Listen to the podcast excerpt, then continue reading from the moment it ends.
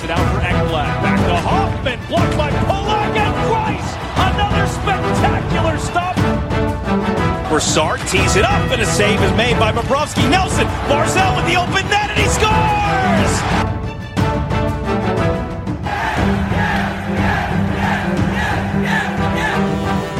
Hi, and welcome to the Locked On Islanders podcast, part of the Locked On Podcast Network, your team every day. I'm your host, Gil Martin. I'm an Islanders columnist and historian, and I wrote the book Ice Wars, which covers the complete history of the Islanders' rivalry with the Rangers from 1972 to the modern era. All right, everybody. Welcome to the Tuesday edition of the Locked On Islanders podcast. So glad you could join us today, and thank you for making Locked On Islanders your first listen every day. We are free and available on all platforms. Lots to talk about on today's show. The Islanders not eliminated from the playoffs yet, but doesn't look like they're going to make it. So if the Islanders get close to the trade deadline and they are in selling mode, who's most likely to be traded off the island? We'll take a quick look at that. We have the latest injury updates on Semyon Varlamov and Oliver Wahlstrom, and we have a full preview of tonight's game against the Seattle Kraken as the Islanders make their first trip to Seattle. And we've got our Islanders' birthday of the day, a big defenseman. Let's see if you can figure out who that is as we go back to the 1990s. Either late 80s or early 90s.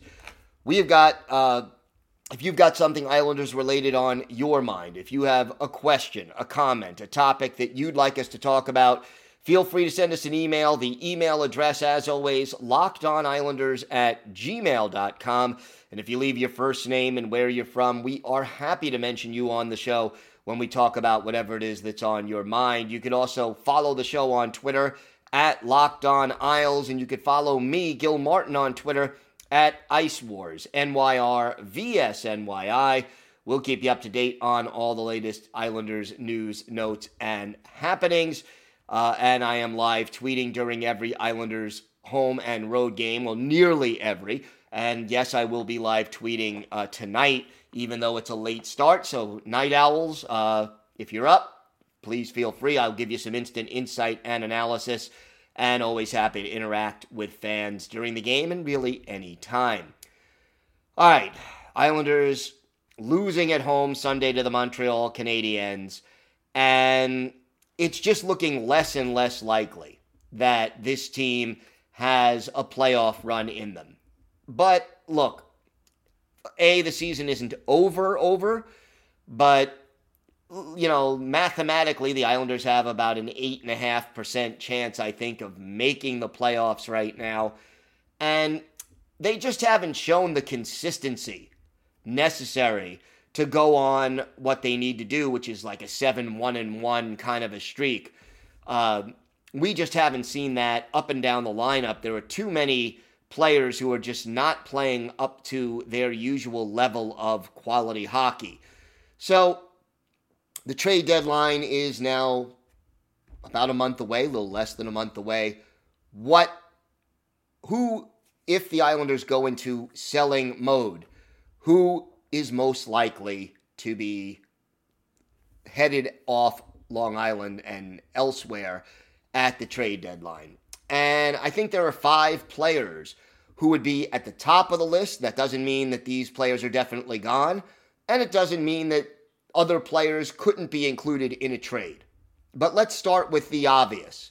There are four players who will be unrestricted free agents at the end of the year. They are Andy Green and Zdeno Chara on the blue line, Cal Clutterbuck and Zach Parise among the forwards. And I think each of these four players do have some value in a trade deadline situation. None of them, quite honestly, are going to get you a huge haul.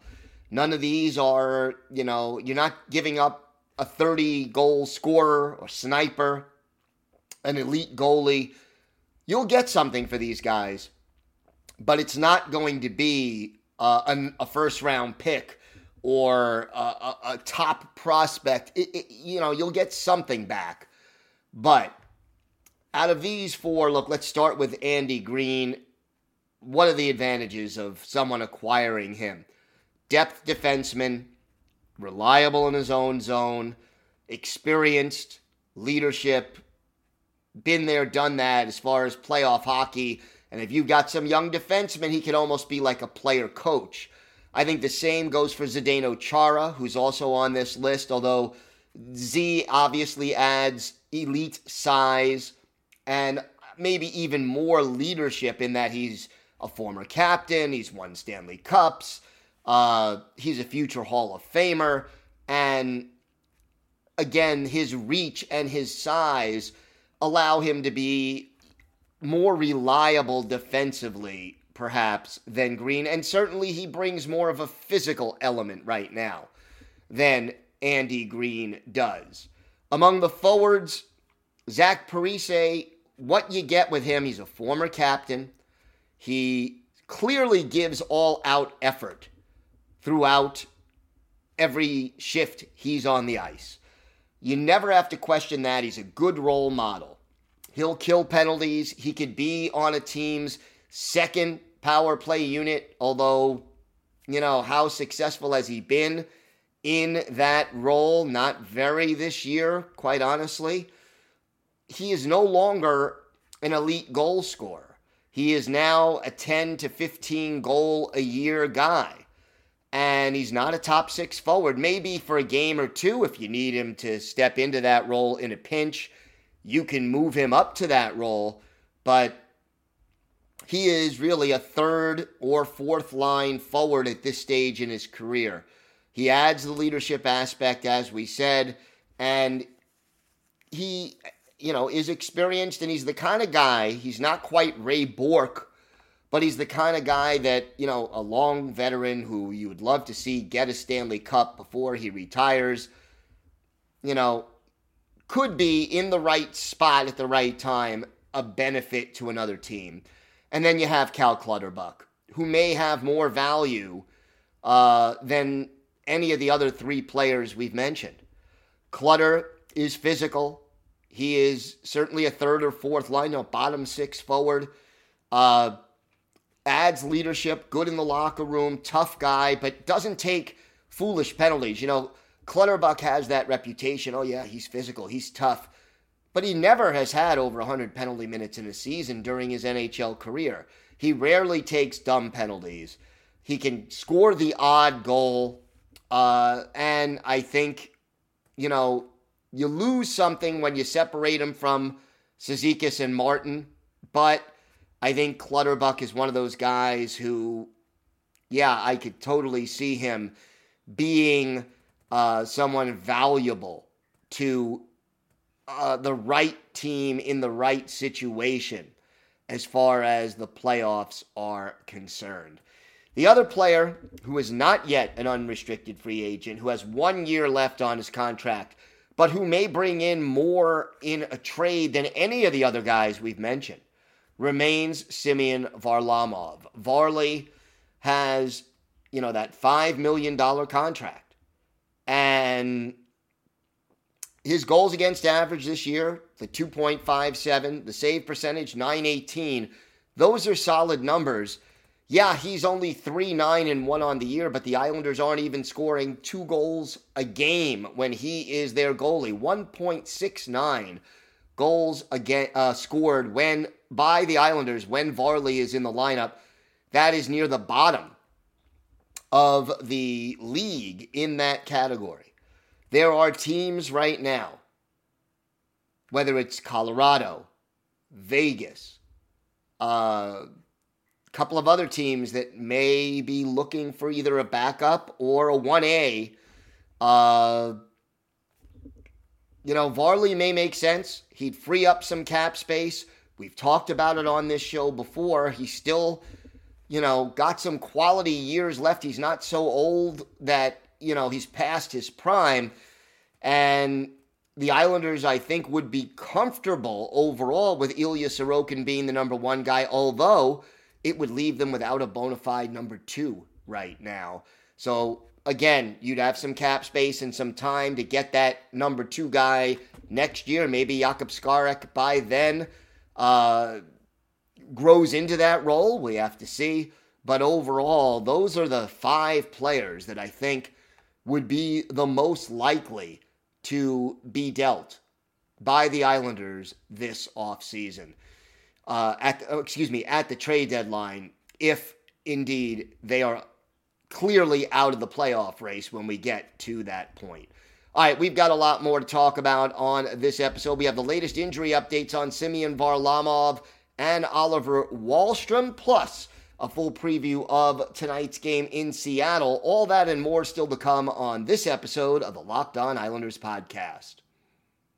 Today's episode is brought to you by your friends at BetOnline. Football might be over for this season, but basketball is in full steam for both pro and college hoops. From all the latest odds, totals, and player performance props to where the next fired coach is going to land, BetOnline.net is the number one spot for all your sports betting needs.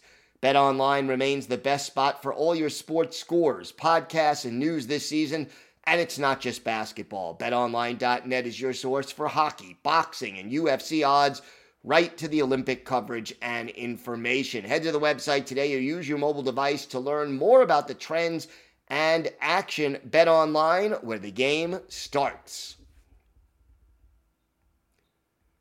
So the Islanders make their first ever trip out to Seattle. But before we get to that, let's talk a little bit about injury updates. Semyon Varlamov and Oliver Wahlstrom both rejoined the Islanders at practice on Monday. So Varley no longer on the COVID protocol. He was out of it, having been in there for the last 9 days. He did practice with the team, but they're not sure yet when he'll be ready to start. Barry Trotz telling reporters after Monday's practice, the first thing is that we need to see where he's at. With the COVID, everybody's been hit a little differently. It affects everybody a little differently. When he's ready, then we'll put him in the mix. He will back up tomorrow for sure, but he will not start. So that's where Varley is at. Meanwhile, Wahlstrom, who missed the Sunday game with an upper body injury, did practice with the team on Monday as well. Now, no guarantees that he's back in the lineup tonight, but it is looking like it is a real possibility that he will be available. So that is the update there. Now, as for the Seattle Kraken, the newest franchise in the National Hockey League. And, you know, the Kraken, like most expansion teams, are struggling. And, you know, that shouldn't be a surprise to anybody who has been, you know, sort of following the Kraken throughout the season.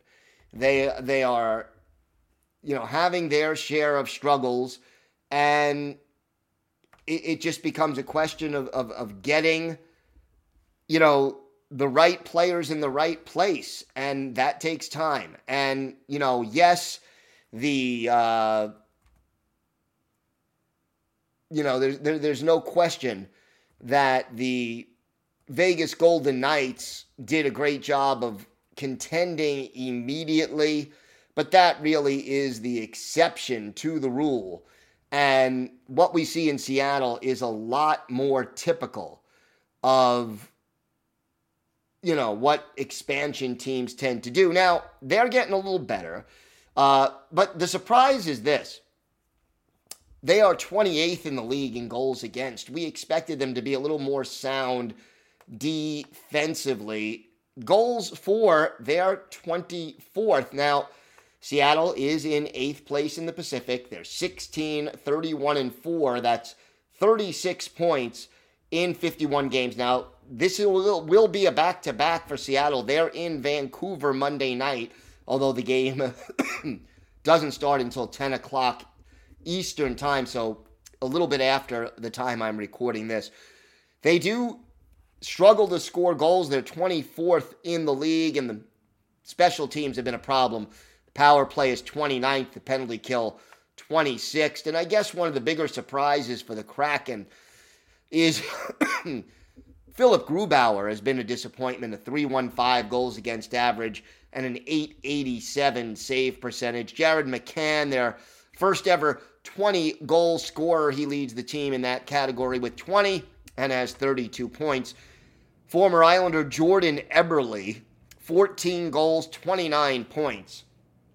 And statistically, at least, far outplaying the man who they brought in to replace him, which is Kyle Palmieri. Coming into last night's game against Vancouver, 3 straight losses for Seattle. They lost at home to Toronto and then lost at Winnipeg and at Calgary. Let's take a look at the line combinations for the Seattle Kraken. The top line, Alexander Wenberg, centers Marcus Johansson and Jordan Eberle. Yanni Gourde, the ex-Tampa Bay Lightning player, he centers the second line with Kalle Björkrock and Mason Appleton on either side of him. Ryan Donato on the left side, Jonas Donskoy on the right, with Jared McCann centering the third line. The fourth line is Riley Sheehan centering Austin Zarnik, the ex-Islander, and Colin Blackwell. Meanwhile, on defense, Mark Giordano and Adam Larson are the top pair. Vince Dunn and Jeremy Lauzon the second. And then the third pair is Hayden Fleury and Jamie Olsiak. The goaltenders right now, Chris Dredger and Philip Grubauer, with Dredger getting more of the action lately. Jaden Schwartz and Brandon Tanev, both injured and on IR. So, look, you know, you just came off a shootout loss to Montreal. You've already lost to Seattle. Islanders got to win this game, get the road trip off to a good start. And, again, special teams, I think, is an area where the Islanders should be able to get something going. The Kraken 29th on the power play, only a 16.1% success rate, and 26th on the PK, a 75.4% success rate at killing off penalties. If the Islanders can get a power play goal in this game, that would definitely give them a boost, and they need to get that power play going and off the schneid. It's, again, very inconsistent. They go a few games where they look good, and then they struggle. Getting Oliver Wahlstrom back in the lineup, and we hope he will be back in the lineup, would be a boon to the Islanders' power play. We talked about the two ex-Islanders. Eberle certainly has fit in well for this team. And then, you have the recent addition of Austin Zarnik, and Zarnik has 1 assist in his first 3 games with the Kraken. Should be a good one. Islanders need this one. It is a 10 o'clock p.m. Eastern time start for the Islanders in Seattle. And again, I'll be live tweeting during the game. Keep in mind my usual, usually these podcasts go live around 12:25 a.m., a little after midnight. It'll be probably about 45 minutes to an hour after the conclusion of the game that we post the Wednesday edition of the podcast. We've got more to come on this episode of the Locked On Islanders podcast. When we come back, time for our Islanders birthday of the day, a physical defenseman who spent a little bit of time with the Islanders in the 1990s. So let's see if you can figure that out. All that and more still to come on the Locked On Islanders podcast. Time now for our Islanders birthday of the day. And a Monday, yesterday, was the 53rd birthday for former Islanders defenseman Wayne McBean. The Calgary native drafted in the first round, 4th overall by the LA Kings, played for the Kings in 1987-88, 27 games, had an assist, but was traded to the Islanders during the 88-89 season, played 19 games for the Isles, and picked up his first assist there. Stayed in the Islanders organization through the 92-93 season, then finished his career in Winnipeg was traded by the Islanders to Winnipeg midway through 93-94. For his career, 211 games in the NHL, 10 goals, 49 points, and 168 penalty minutes. McBean played in two playoff games for the Islanders in 1990 in the opening round series against the Rangers, had a goal, an assist, and 2 points. We're going to go back and look at one of McBean's better games with the Islanders, November 19th, 1991, at the Metropolitan Sports Center in Bloomington. Islanders facing the Minnesota North Stars in this one. And in goal for the Islanders, Steve Weeks, while John Casey was the netminder for the Minnesota North Stars. Islanders getting on the board first. Derek King is 13th. Steve Thomas and Pierre Turgeon with the assist. That took exactly 11 seconds after the game got underway. Then Ray Ferraro, his sixth, unassisted at 15:01. 2-0 Islanders after one period. Basil McRae and Ken Baumgartner dropping the gloves late in that period. Those two heavyweights going at it, and McRae got the extra 2 for instigating. In the second period, the Islanders get a shorthanded goal with Derek King in the box for slashing. Pat Flatley, his 5th from Benoit Hogue. Islanders up 3-0. But on that very same power play, Ulf Dahlen, his 9th from Mike Craig and Neil Broughton at 7:31, gets Minnesota on the board.